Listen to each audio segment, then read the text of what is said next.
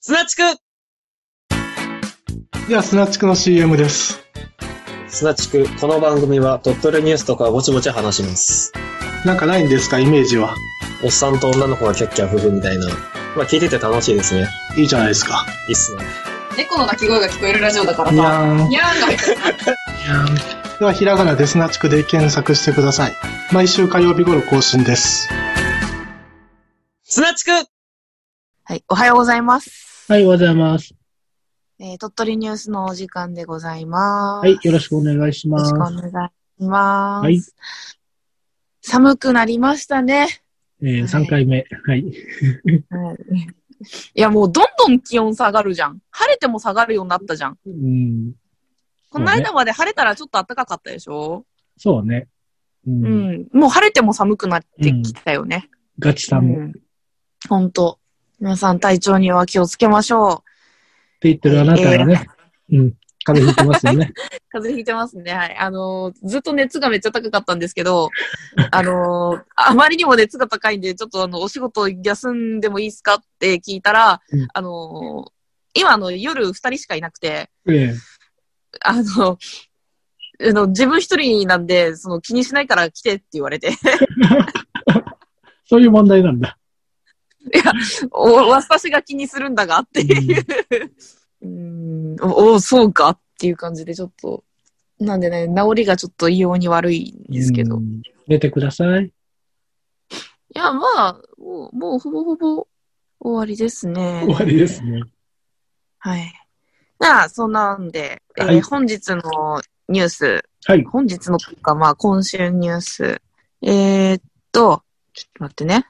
小祝さんは、えー、っと、大山町のスキー場が、うん。えー、っと、今シーズンはちょっと縮小をするというほう。ニュースです。えー、大山町にあるスキー場、大山ホワイトリゾートは、ここ数年の雪不足に加え、新型コロナウイルスの影響でスキー客が減る見込みであることから、今シーズンは営業エリアを大幅に縮小することを決めました。うん。大山ホワイトリゾートは県内最大のスキー場ですが、ここ数年は雪不足が続き、昨シーズンの営業日数は37日と、平年の半分以下にとどまり、訪れたスキー客も4万9000人と、これまでで最も少なくなりました。うん。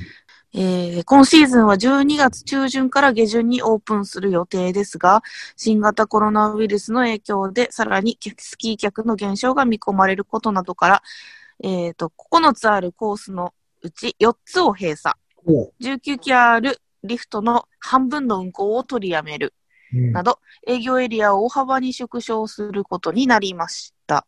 はい。というニュースです。うん、なんとお寂しいお話です な。寂しいですね。なんかあの、ここ最近ちょっとあんまり寂しいニュースなかったんですけど、寂しくなっちゃいましたね。でもね、実際、去年、一昨年あたりも、あの、小学校とかがスキーのが、スキー学校行くじゃないですか。うん。あれがね、中止になってるんですよね、雪が降ってなくて。ああ、そうですよね。うんん。なんで、まあ、その延長っていう感じで、今年これでどっさり雪が降ったらすごいもったいない感じがしますよね。でも来た人ラッキーじゃん。まあね、来た人はラッキーなんだけどね。貸し切りじゃんって。うんうん。まあエリアはね、少ないですけど、大山のスキー場の雪はなんかすごい良質な雪ということで、ほう。ね、有名だそうなので、 なんだろう、白バラの牛乳が混ぜてあるのかな。ちゃうわ。人工雪じゃないんだよね。天然雪でなんか、こう。すごい質がいいらしいので、うんあの、ウィンタースポーツがお好きな皆さん、ぜひ鳥取までそうですね。おいでくださいってういんう逆ね。にね、あの、人が少ないから、いいかもねそう。そう、今日、今ね、今季は人が少ない見込みなんだからね、あの、来てもらうとね、あうの、滑り放題だと思いますよ。やったぜ。はい。えっ、と、続けて私でしょうかそれとも店長いきますかあ、小祝さんお願いします。あ、はい。えっ、と、富士屋が復活というニュースです。あの、あのー米子市の、えっ、と、富士屋神戸さんはいが亡くなったのをご存知ですかはい、知ってます。はい。なんか、なんた、というか、あの、多分ニュースでやったような気がするんですけ ど、あ そこまで。ニュース、あの、鳥取ニュースで、ちょっとれ、あの、うちでね、砂地取でり扱いま使っしたたかなねっ。て、はい。はい。えっ、と、そこが、えーっとね、イオンモールヒエズ店ほう。の中に、スイートガーデンというスイーツのなんかお店があったんですけど、そこが富士屋神戸になりました。あら。おめでとはい。えっ、と、2020年1月に、両光柳店が閉店したばかり。う。うん。で、えっ、と、近くのイオンモールに藤屋関連のお店をオープンしたのではないかと考えられます。うんということで。ペコちゃんですね。そうですね。クリスマスの日だけ売り上げが良くて、あと364日は売り上げ、 あーやめておきましょう。 ね、ケンタッキーみたいな話してるメリハリがある店っていうことでね。う ん。そうですね。 メリハ リえっと、あとは、この辺は店長が取り上げてるので。ほう。そうですね。あ、もう一つ、えっと、個人的ニュースですけど、はいえっと、息子が、社会科見学で、うん。あの、水木しげるロードとかに行きまして、今更。えっと、なんか、今更という、うんあ、なんか、どうなんでしょ うね。あの、ここら辺の子ってみんな行くんじゃない ですかうんわかんないけど。あの、水産センターと、ほ水木しげるロードとっていう、なんか、お多分ね、う。うん。お決まりコースってやつですよね。そうですね。つまんない。あのーあのーあれです。バイト先のうん。おばちゃん、あの、パートのおばちゃんも言ってました。あの、うちの子もそういえば昔言ってたわ、みたいなこと言ってたんですけ ど。で、そこでね、あの、息子はお土産に妖怪まんじゅう買ってきたんですけど、 コテコテや。で、まあ、その妖怪まんじゅうね、あの、ツイッターの方でね、いただきますってアップしてたら、そこにあの、は妖怪まんじゅうの株式会社公式さんからなんか、いいねもらいまして。え、嘘してた んだ。妖怪六世で にあの、エゴサする妖怪ま妖んじゅうしっかりね、あの、リサーチなさってるんでしょうね。妖怪エゴサ。私あの、うちがね、いただいたのはこしあんなんですけど、うちのもつばんよりこしあん派なんで、いいですね。はい、こしあんだったんですけど、とても美味しかったですよ。うん。はい。浮かばれます。変われるん、診断いや、妖怪だからそうかなと思って。妖怪ってし、あれ、お化けは死なないんでしょ あ、そうか。不死身か。 そんなね。じゃあ私の方ですね。はい。えー GoTo イート、えー鳥取県版プレミアム付き食事券の販売開始っていうのがありますね。はい。えー新型コロナで打撃を受けた飲食店を支援する GoTo イートキャンペーン。2日、その鳥取県版のプレミアム付き食事券の販売がスタートしました。鳥取県で販売される食事券は、えー1000円券10枚のセット、1万円分が8000円で販売されます。つまり2000円分、率にして25%のプレミアがついています。言わなくてもいいよね、これね。えー購入した人は、バカだと思われてる。今までも鳥取のプレミアム食事券とかいろいろあって使ってきましたから、得だなと思ってますけど、って。よくわからない。ますけど何やんっていううん。ツッコミ待ちかな、これは。購入した人、家族で伝え使いたいと思います。子供がまだ小さいので、うどん屋さんかと思っています。って。具体的ですね。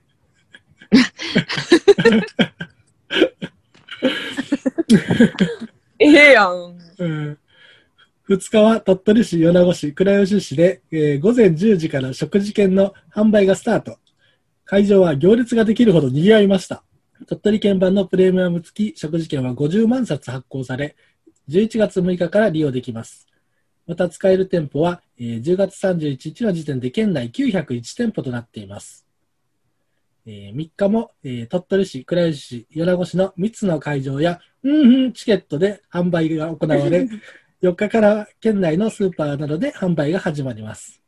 一方、島根県版の GoTo イート食事券は5日に販売と利用が始まりますっていう、どうでもい い情報がついてきましたけども、店長、買いました買わないですね。買うんですか。あ、まあ、外食行かん方はね。あ、でもこれってどうなんでしょう普通のスーパーとかでも使えるのううーん、どうだ、飲食店じゃないかな。うん。あ、じゃあスーパーのお弁当とかはダメなんだ。どの辺まで行けるのか。でもスーパーで売ってるわけでしょそうなんだよ ね。ちょっと不思議だよね。コンビニでも使えるのっていう話じゃないこうれ。んコンビニでも売るわけでしょうん、そんでは使えないと思いますけどね。でも、うん、そんでは売売るんだよね。売るのは売るけど、うん、そんではうあの使えないですね。おーだから、このそっスーパーでも、もう売ってるけど、スーパーでは使えないっていう、よくわからないことになりそうですね。うんこれってなんか結局利用制限とかあるのかな一個のお店で何枚までしか使えないよとか、そういった出し書きはなかったですね。なかったか。一度にだから全部使っても OK なんじゃないですか。うーん、なるほどね。まあ、2000円分得するって考えると、まあ、割とありっちゃありなんだけど、うんうん。あんまし外食に行かないから、どうかなってちょっとすごいですよね。で見も送りましたね。 50万冊ですよ。たったり券ないだけで。 ただ、あの、え、これなんか購入制限で1人2セットやんな。これね、なんかそんな風に感じるでしょ、うこれん。 ?1 回で買えるのが2セットなんですじゃあ、並び直せばもう一回買えるってことよ。し、ウンソンだったら、ロッピーで何枚も発見できるんですよ。あ、そうなんや。だから、1回2セットを10枚出して、20セット買うことも可能なんですよ。いや、なんかそういう、あの、お客様がいらっしゃったらぜひ教えてください。ちょっと面白いんで。あと、こういうなんか、金券って、 うんクレうジットカード使えないじゃないですか。ん。うんうんうんうん。使えるんで すよ。不思議ですね。これ、ちょっとね、あーうん、大丈夫なのかなと思いますけどね。おーそうなんですね。えー、1万円分が8000円だもんね。うん。まあ、大家族にはいいんじゃないですか ね。そうですね。大きい家族。ああ、うち、あのー来月が息子が誕生日なんで、 あ、おめでとうございます。金券使って外食しに行こうかな。まあ、ちょっとはね、まあ、2000円得したからいいやっていうね、免罪符にはなるかもね。そうです ね。なるほどね。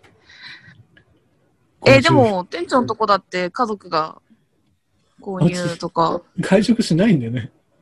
まあ。そうなんですよね。一番の問題はそこで、確かに2000円得するんですけど、そんなに外食しないから、うん。うーんってところなんですよ、 実際。まあ、うん。例えばもらったら嬉しいじゃないですか。ああ、買ってプレゼントすると。そうそうそう。なるほどね。そしたらね、普段行かない人も行ってね、いいな、うんうんうんうん。そうかもしれませんね。まあ、あの、ぜひね、皆さんも、鳥取にお越しの際はこちらをご購入いただいて、はい。うどん屋さんとかに行ってほしいですね。1万円分うどんを。そうだよね。1万円のうどんは食わんな。玉木ですかね、玉木。じゃあ、あの食い物つながりでですね、はい。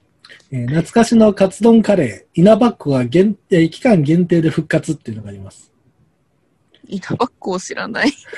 うわ、えー、カツ丼も食べたいし、カツカレーも食べたい。そんなわがままなリクエストに応じてくれる店、稲葉っ子。かつて山陰両家に展開していた、えー弁当や惣菜の店が期間限定で鳥取市のデパートに復活しました。期間限定で鳥取大丸に復活した稲葉っ子。お腹を減らしたお客さんに大人気だったのが名物メニュー、カツ丼カレー。税込み720円です。カツ丼とカツカレー、両方味わいたいという、えー客からの声から誕生しました。マルテ、畑山社長。なかなかないメニューではないかと思いますけど、稲葉っ子では昔からやっているメニューでして、お客様のリクエストにお答えするうちに、このような形になったというのが実情だろうと思います。えー1983年から山陰両家に次々と出店し、最大20店舗を展開した稲葉っ子。弁当や惣菜を選んで店内でも食べられるイートインが人気を呼んでいましたがコンビニの出店ラッシュで徐々に店を畳み2017年に最後の店が閉店しました今回復活した店はレストランスタイルでカツ丼カレーのほか定食やうどんなどのメニューも用意されていますっていうのがありますねこれを、あのー、GoTo イートのあれで食べるんですね。果たしてこの会社が それに対応しているかどうか。 まあそうだな、限定復活だもん ね。そっか。 11月9日だからもうちょっとしかないですよ。あー、そっうんか。うんあ、催しでもあれじゃないの。大丸なんだから。催し物だからどうなんでしょうね。あ、そっか、ダメか。でも、カツ丼食べながらカレー食べたいっていう人いるんだね。カツカレーか。だから、単品で2つは同時に食えないけど、うん。 1つでが両方食えたらお得みたいな。あ、迷ったらこれみたいな。すき家の合いがけカレーみたいな。ああ。 あの、うどんとそばと選べないから、うそばを食べようみたいな。ああ、そうですけど、まあ、なんだろう、世代的に小祝さんはね、かすりらなかったんですよね。知らないですね、稲葉っ子って。どこにあったんだろう。稲葉っ子が終わって僕らは育ったみたいな。でも、17年に最後の店がっていうことは、うん最後の店は、かすってるんですよ。えっとね、多分あの、あそこですね、小山と鳥取の間ぐらいにある、小山と鳥取の間。ほぼ小山かな。あー、わかんないな。ちょっと後で調べてみます。うん多分知らないと思う。 うーん。今ね、この頃まだ、大手のコンビニチェーンがまだ鳥取にいなくって、ほんほんほん。 A&B とかですね、 そういうほんほんほんほんマイナーなコンビニがちらほら出店してきた頃に、あの、し24時間営業で、うん。で、この会社は母体は弁当屋さんなんですよ。仕出し弁当、うんうん仕出し弁当というかそういうスーパーとかにね、うんうんおうんう弁当ん作ってる。その自自社の弁当と、うん簡単な惣菜と、うんこうイートインスペースと、その調理場があって、で、ほうそのメニューがあって、そこから頼んだら作ってくれるんですね。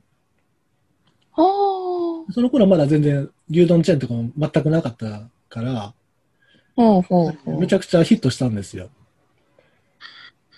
あー手作りお惣菜。それが、まあ、コンビニとかの便利なものが出てきたので、追いやられていったんですね。なんかちょっと悲しい話ですね。うん、そうですけどね、今復活したら逆に流行るかもしれませんね。 ああ、そうかもね、うんなんか、もっとこう、健康にいいみたいな感じで売れば、さらに。よりジャンクに行ってほしいですけどね。いやなんかコンビニで買うよりカロリーが低いけど美味しいみたいな感じで出せば。さらに追加して、カツ丼焼きそばカレーとか、 炭水化物が増える。カツ丼唐揚げカレーとかね、あーホルモン焼きそばカレーとそうかそしたうらいハいんイじゃないカロリーの方向に行ってほしいですけどね、あ、でもそういうのもいいんじゃないだってもともとカツ丼とカレーのね、うんあの、カツ丼カレーとかいうのが流行ってるわけなんだから、うんでもなんか、私がこういうお店で行って選ぶとしたら、そのか、多分カツ丼カレーとかも食べるとは思うんですけど、うんあの、野菜とかが取りたい人が行くと思うので、うん野野菜菜いらない人がコンビニなわけじゃん。じゃあ野菜メニューを考えないといけませんね。もうなんかサラダつけるとか、なんかこう、ね、サラダバーがあるとか、そういうんだったらおー流行るんじゃないです かと思います。うんまあ、でもそうかもね。うんうーん。ちなみに僕はカツ丼カレー食べたことなくって、あら普通にカツカレーが美味しかったんで、カツカレー食ってたんですよ、毎回。あ、結構行ってたんだ、じゃあ。かなり行ってましたけど、必ずお腹が痛くなるんですね。それ合わなかったん じゃん。カツカレー好きだけど、必ずお腹が痛くなるっていう、このね。うん、カレーが合ってないんじゃん。こういうジレンマがありましたね。 あーじゃあ、つ次のニュースですね。はい。えーこれ、最後のニュースです。えーこれ、鳥取ニュースじゃないんですけど、面白かったんで取り上げますね。えーお隣の島根県、はい。出雲市の民家、8畳二間に犬164匹、は多頭飼育崩壊かっていうのがありますね。 多頭飼育崩壊っていうか、そもそも成立してないやつではえー出雲市の民家で飼っている犬が160匹以上にまで増えていることが分かりました。それ本当に飼ってる世話が難しくなる多頭飼育崩壊が起きているとして、県などが対策に乗り出します。出雲市内の民家、8畳2間の空間で犬がすし詰めの状態になっていました。その数実に164匹。ペットが過剰に繁殖し、世話が難しくなる多頭飼育崩壊が起きていました。島根県などによりますと、ほとんどの犬が餌を食べておらず、痩せ細っていて、体内に寄生虫がいるなど、健康状態は悪いということです。それ、飼ってるって言わないよね。えー民家には家族3人が暮らしています。拾ってきたどこに住んでるのメス犬1匹が子を産んでからここまでの数になったということです。えー島根県によりますと、7年前から犬が逃げ出しているなどの情報が近隣住民から時々寄せられていました。県がこれほど多くの犬がいるのを把握したのは今年4月だといいます。島根県の、えーや薬事衛生課。家の中に上がり込んで見せてくださいというのはなかなか難しいところがあるので、ようやく匂いとか鳴き声の苦情とかがあって、初めて中を見せていただくという形になって実態が分かった。寄付金で動物の不妊手術などを行っている動物愛護団体、動物基金によりますと、これだけの多頭飼育崩壊は国内で過去最大だということです。家族は犬の去勢に同意していて、団体が11月10日から3日間、出雲保育えー保健所の教育を得て、すべての犬への不妊手術をする予定です。どうですかなるほどね。あの、多頭飼育崩壊を起こせば、見ず知らずのね、募金、善意の募金から犬の去勢手術を出してもらって、ふーんっていう感じですよね。 160匹を3日でできるのあのさ、はい。ただの毛物が、獣飼ってんじゃねえよっていうのが本音ですよね、正直ね。人間じゃないでしょ、この人たち。どこに住ん住めるのこれ。そもそも8畳2間でしょはい。犬がそこに160匹いるのもおかしいのに、そこにさらに人間という名の猿が3匹住んでるのもおかしいし、これ、人間も強制されますよね。そう、人間も虚勢しときこの、あの、アホな人間増やす必要ないから、虚勢しときこれ、やっぱ160匹いても、家の中見せてくださいとは言えないんですね。すごいですね。というか、7年前から情報があるのに、把握したのが今年4月っていうのも頭悪いよね。やる気ないよね。ほんまにやる気ないよね。でも、この人、逆に YouTube 始めたら、すごい人気者になりそうな気がします。8畳2間3人ですって。後ろ犬がわわわ。え、でも、その YouTube を始める機材を確保するお金があるんだったら、犬をなんとかしてください。ここでは笑ってるけどさ、笑い事じゃないよ、これ。 本当に。で、寄生虫がいるんでしょ ?160 う匹。ーん。すごいで、しかも、さ、これさ、メス犬1匹が子供を産んでから増えた、160匹まで増えてるっていうことは、うんこれあのーなんていうの、兄弟同士が子供を作ったりとかしたわけでしょまあ、そういうことでしょうね。だから、遺伝的に弱い犬がいっぱいいるわけだ。うん。そんだなかんね。うん。だからこれ、こっから里親とかに出しても結局体が弱いとかで、うまいこといかなかったりするわけでしょ最初の犬はミトコンドリアイブですよね。これ、ひどいよね。だってさ、うち、ネズミ飼ってるじゃんはいデグー飼ってるじゃん、はい増えやすいはずの種類のネズミ飼ってるけど、増えないように気使ってるわけですよ。うん。うん。飼える数にしかならないようにしてるわけですよ。明るい家族計画だね。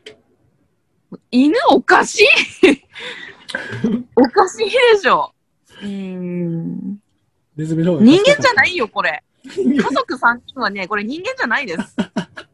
もしかしたら人間と犬の子かもしれないですけど。ああ、うわぁうーんなんかこんなのがね、まあ身近にいると思うとゾッとしますよね。まあまあ、近所の人はかわいそうとしか言いようがないですよね。本当にえーね。さっさと引っ越しですよね。 うん。犬置いてっちゃうんでしょ、それで。うわ、最悪。 ありそうじゃないでも、それは。そして犬だけが残った。だってって責任感があったらこんなことにならないから、責任感なんか一切ないんだから、犬置いてくよ、これ。か、一匹だけ連れてって、その犬がやっぱり妊娠してて増えて、別の地でまた160匹に増やすんですうよ。わ、すげえ。ウィルスみたい。でもそうでしょ。そういうことだよ。すごい。ここれ、数えるのも大変ですよね。ピー数えてる間に、あのまたいろいろ動くから、164数えるの大変ですよね。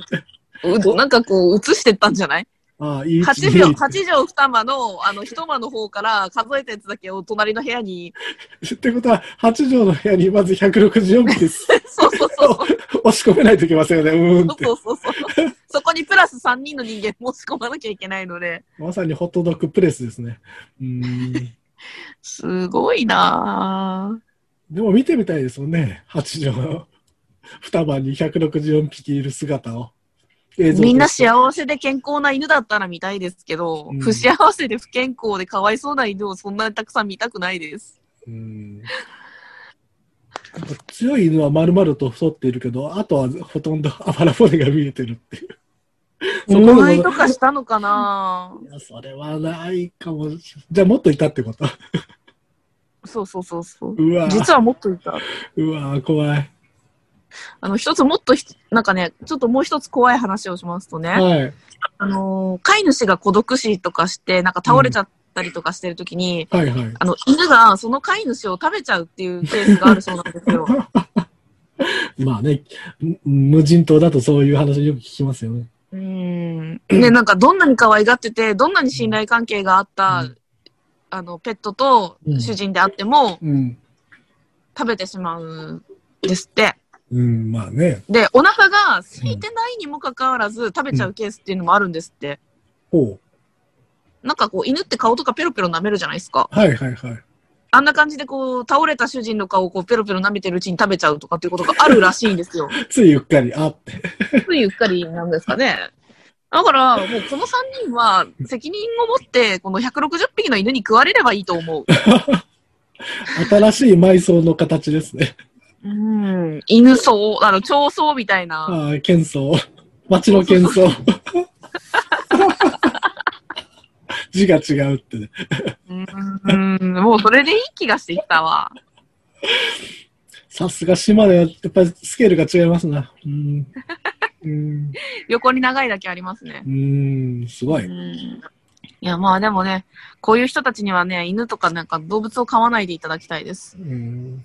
犬の幸せを何よりもね、望みますね。んそうですね。その、残ったね、160匹の子がうん元気に、あ の、幸せな余生を過ごせることを祈りましょはい、そうですね。 う。はいじゃあニュースはここまでです。そうですね。あの、鳥取県はニュースが少ないのでね、島根県も混ざりますしね。えー今日は11月の4日です。アメリカではね、そうですね。そう大統領選挙の開票が行われておりますはね。いどうです、店長どう思いますかいやーまあトランプさん圧勝だと思いますけれども、おーはい、バイバイデンさんだと思いますけど。私もね、トランプ推しなんですよ。うん。うん。まあ、やっぱり、その、一番言われるのが、うん。バイデンの47年とうん。トランプの47ヶ月ですよね。ああ、うまい例えですね、それね。うん なるほどな。でですね、うんあの、私ずっとこの開票のね、うん、あの、リアルタイムでずっと開票の様子をこう見てるんですけど、おーすごい関心持ってますね。あの、うちの子たちもすごい気にしてたみたいであ、ー素晴らしい教育ですね。うん、あのー開票日までにうんアメリカの州、あの、50州覚えるって言って、おー日本の都道地図都道府県の次はアメリカの。そう都道府県もね、あの2時間ぐらいで全部覚えて場所も正確に素晴らしい。できるようになったんですけど。私ですらうろ覚えなのに。 50週もね、割とね、1時間半ぐらいで、あ、すごい。あの、名前だけは1時間半ぐらいで覚えて、場所もね、それなりに覚えてきて、すごいですね。はい、なんか、子供ってすげえなって思ったのと同時に、あの、某、ハフンニュースで、うん。あの、リアルタイム投票見てたんですけど、あの、今、更新したら、URL が存在しませんって言われたんおですけどっ、と、これは、 何が、何が起きたんだろうか。自体がフェイクだった。その可能性が出てきましたけど、うんなんか ABC ニュースの方でうん。見てると結構、ABC ニュースの方はまだ出てますね。ただね、これ、なんか予想と違って、今のところ、うん。投票数はトランプさんが上なんですけど、うん選挙人数が今半分ぐらいで負けてますね。ああ、大きいところで負けちゃったのかな。みたいですね。投票数はかなりリードしてるんですけど、かなりって、まあ、このぐらいだったら、まかだまだなりとは言わないのあかもし始れまないっですけどたばかりなので、全然。そうですね。まだ全然どこも集計中って感じなんで。まあ、実際負けたところでね、バイバイデンさんですから、 向こうになる可能性が非常に高いで すよね。そうですね。あの結構、あのーいやなんて言うんでしょうね。日本はテレビ局がこぞってこう、バイデンさん、バイデンさんってうん。言ってしてるじゃないですか。みたいですね。そう見ると、やっぱり、ネットアンケートで、あなたはどちらだと思いますかっていうんだと、トランプさん57%とかで、それでも57%なんだ。うん。えートランプさん57%で、バイデンさんがあ36%ー。で、残りがわからないみたいななんだよ、その、ネットでもわからないってなんだよ。 わからないっていう投票もああるんですけ ど、第三の人がいるのかもしれません ね。カニエベスを。レディー・ガガに投票するって、俺は。 ガーガーって書いてあるそう、あの、ガガさんのネタも、その、バイデンさんには有名人がたくさん応援に来ているみたいな感じで、こう、ね、メディアが、その、いかにこう、バイデンさんがメディアから、メディアって、あその、芸能界からも支持されてるかみたいに押すんですけど、うん片やネット民は、え、こんな悪いことしてる人が バイデン支持してるから何なのみたいな反応なんですよなね。おさら悪いですよね。 があの、ボンジョビさんはすごい聴衆が全然いなくて、演奏終了後に拍手も歓声も一切なく辛い。終わっていって、これどう思ってるんだ本人はみたいな状況だったり、出るんじゃなかったって。ガガさんなんてあのね、息子のうんハンターさんとの写真が結構公開されちゃってて、うんそ、そんな状況で出てきてよくもまあ、恥ずかしくないなオバマさんも応援演説来たけど、めっちゃ少なかったんでしょ。全然人いなかったですよね。あ、でもね、バイデンさんの演説よりはうん歓声が上がってたかなとじゃあ、オバマが出ろよ。でも、オバマさんも実際任期中に、なんかこう、在任中、あの、人気があったのって最初の2年ぐらいだっていう話ですよね。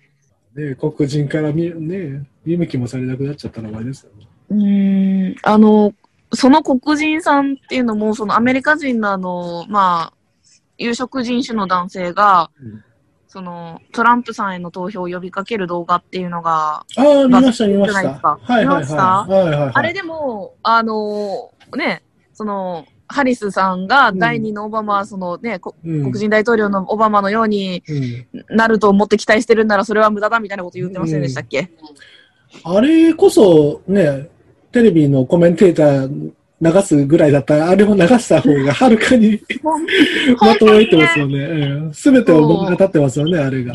そうあと気になったんが、どこの放送局でだ誰が言ってたかちょっとうろ覚えなんですけど、うんあのー多分お昼の番組だったかなとは思ってるんですけど、うんあのートランプさんの発言を翻訳して字幕とかが出るじゃないですか。はいはいはい。それに対、その字幕が、あ の、バイデンさんのことを、こいつって言ってるんですね。うん。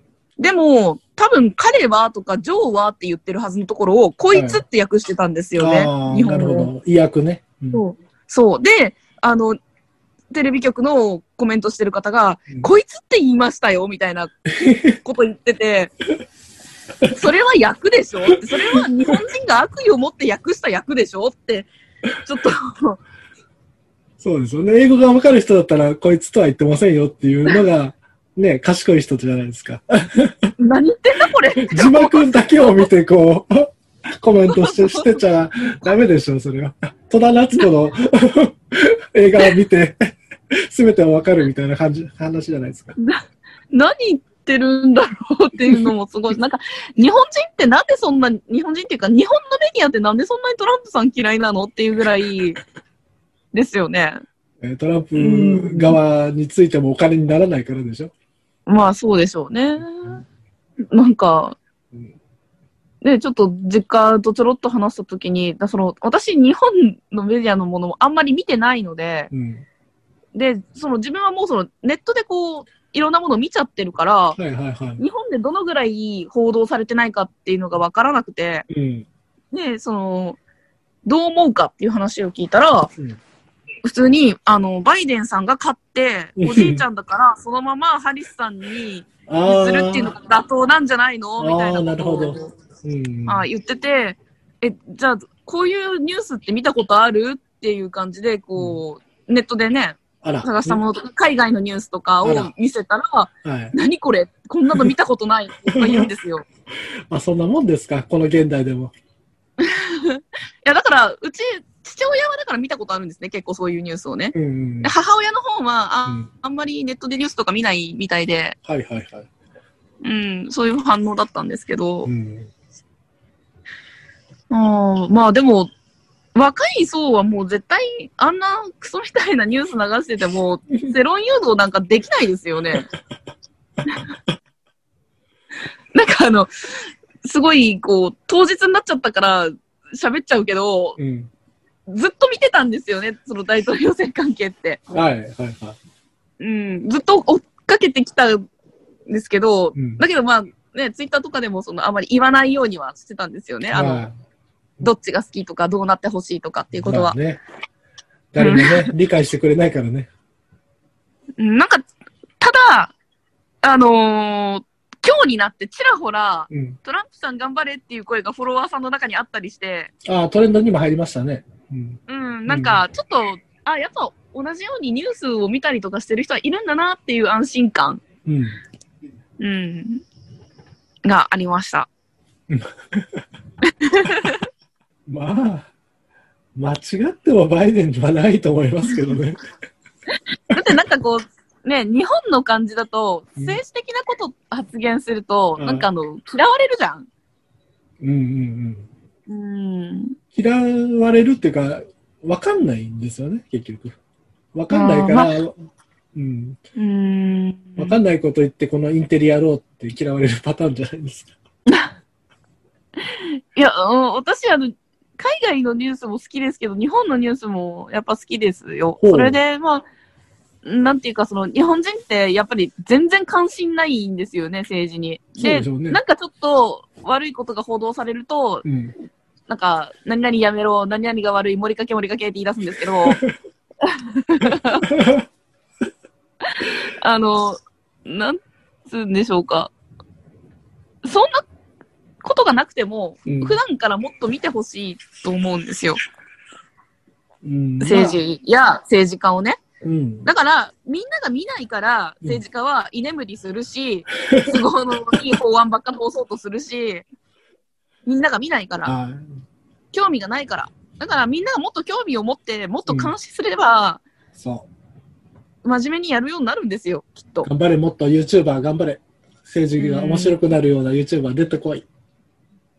そっか、YouTube で誘導していくっていうのが一番いいのかもしれないではすい。ね。で、それをやったのが、NHK をぶっ壊す。 ダメだこりゃって。あーめっちゃダメですけど、でもなんか、この度の大統領選に関しては、なんかこう、NHK が一番マシだったっていう話も聞きます よ。もう全部ぶっ壊さないとダメですよ、これ。だって、もう、朝日ダントツやばいよね。よく分かっていいんじゃないですか、だから。あうーんどこが売国のかっていうのが。あ、わかった。えっとね、ありました。ふふんニュースの、うん。あの、みんなの意見っていうやつですね。あの、ほうほみんながこうアンケートに答えていく、いろんな人が投票できるやつなんですけど、こちらで、えっ、と、トランプさんが勝つと思うよっていう意見が59%。ほバイデンさんが勝つよって思う意見が、えー、34%。ああ。でまあまあ。どちらが勝つか。かわからないっていうのがうん7%です。おうわからないわな。なんか、あれですねうん、トランプ叩きしてる人のコメント見ると、なんかこう、うわ問題がすり替わってる人が多いというか、スイカはある。うーんと、トトランプさんのせいでコロナが広がったわけじゃないじゃないですか。まあ本人が中国のせいだって言ってますからね。コロナが広がった理由は、うん。まあ、バイデンさんのせいでもなんかトランプさんのせいでもないというか、うーんまあ、。そもそもコロナがないですからね。あ、出た。いや、だって発まあ表ししたんじゃないですか、だから。あると仮定しといてください。まだみんな信じてるんで。だって見たことがないってし言ったわけですよ。 専門家が。コロナを見たことがない。あ、ヤフーニュース帰ってきましたね、URL が。あ、なんか大幅に数字が変わったんかな、これ。おつうか、あの、現地の方の開票ニュースでは、うん。バイデンさん80なんですけど、ヤフーの方では119になってるんですよ。マシこれ、なんでなんで現地よりヤフーの方が早いのだから、ヤフーはシナリオ通りにやってるんじゃないんですか。そういうもんなの地震が起きてないのに地震速報で震度が出ちゃったみたいな話なんです。うーん。まあでも4年前よりは関心して、な関心が増えてますよね、結局。あーそうですね。だから結局向こうも投票率もすごい高いんでしょ、日本人も結構、だから注目してる人が増えたんですが、4年前は、そうですね。何それ、ふーんみたいな。そう。私は、あの、覚えてるんですけど、息子の病院から見てま した。あの、足、ちょうどね、手術した時だったんですよ。ああ、なるほど。でね、待合室でね、ずっと見てました。思い出深 いですね。これでね、いい世の中になりますよ。そうですね、どういや、でも、これ、どう、万が一倍でが勝ったらどうなるっていうのもありますよね。あともう一つ気になったのは、あの、光の銀河連合さんが大統領選挙までに重大な発表が起こるって断言したのに何も起こってないのがちょっと気になるんですけれど。んだから、ないんでしょ 何が嘘で何が本当かっていうのは、もうこのうんね、メディアがどんだけクソみたいに嘘ついてるかっていうのも分かってくるわけだし、うんそれ以外の人も嘘ついてる人も分かっちゃうってことですよ。いや、あの、光の銀河連合さんの次のコメントがすごく楽しみで、どういう言い訳をする、宇宙人がどういう言い訳をするのかなってそうです ね。だからそれは、夫婦さんとか、夫婦さんとかにも言えることなんですよ。ごめん、ちょっと休養ができたんだとか。いやあの、ほら、私の仕事はこれまでですって言って、ブルゴを辞めるとか言ったりと か、それはかもしれないわけじゃないですか。光の銀河連合さんの次回作をご期待ください。なんかでも、結構みんな、あの、アメリカの選挙の仕方って結構特殊じゃないですか。そうですね。勝った純ら粋に得票数じゃないうんか勝らっ。たら、その、総取りみたいな感じですよね。そうそうこのそうそうそうそう。今日だから、選挙人の投票数うん。みたいなのあるじゃないですか。うん。あの仕組みを、なんていうか、どれくらいの人が分かってるんだろう。まあ、現地の人は分かってると思うけど、まあね。でもこの、その仕組みを知ろうとした人が多いのも、今回の選挙からじゃないですかうん。まあまあ、良かったですね、それは。ねえ、そなんか、やっぱ関心が高くなるっていうのはね、自分たちが生きていく場所のことなんだからね、やっぱり、一ね、方、しっかり。 一方、日本ではあって。 見てください、この大きい伊勢海老って。だってさ、あのー朝資料取りに会社行ってさ、はい。あの、ニュースがついてたんですけど、ほう。もうあの、なんだっけ、嵐とかね、スマップの森さんとか、そんなんばっかりやってんのああ、そう、スポーツ新聞、全部嵐でしたね。うん。だからもうだから、えって、あ、今日は大統領選の話するんじゃないんだって、ちょっと、そうですね。しかもですね、はい 夕刊富士とか日刊現代がですね、休刊日なんですよね、今日。 一番そういうのネタにする タブロイド紙が休みっていう、この闇。ああ、もう、あの、多分翌日からどっちが勝ってもなんかこう、今までの報道はなかったことになりますよ ね。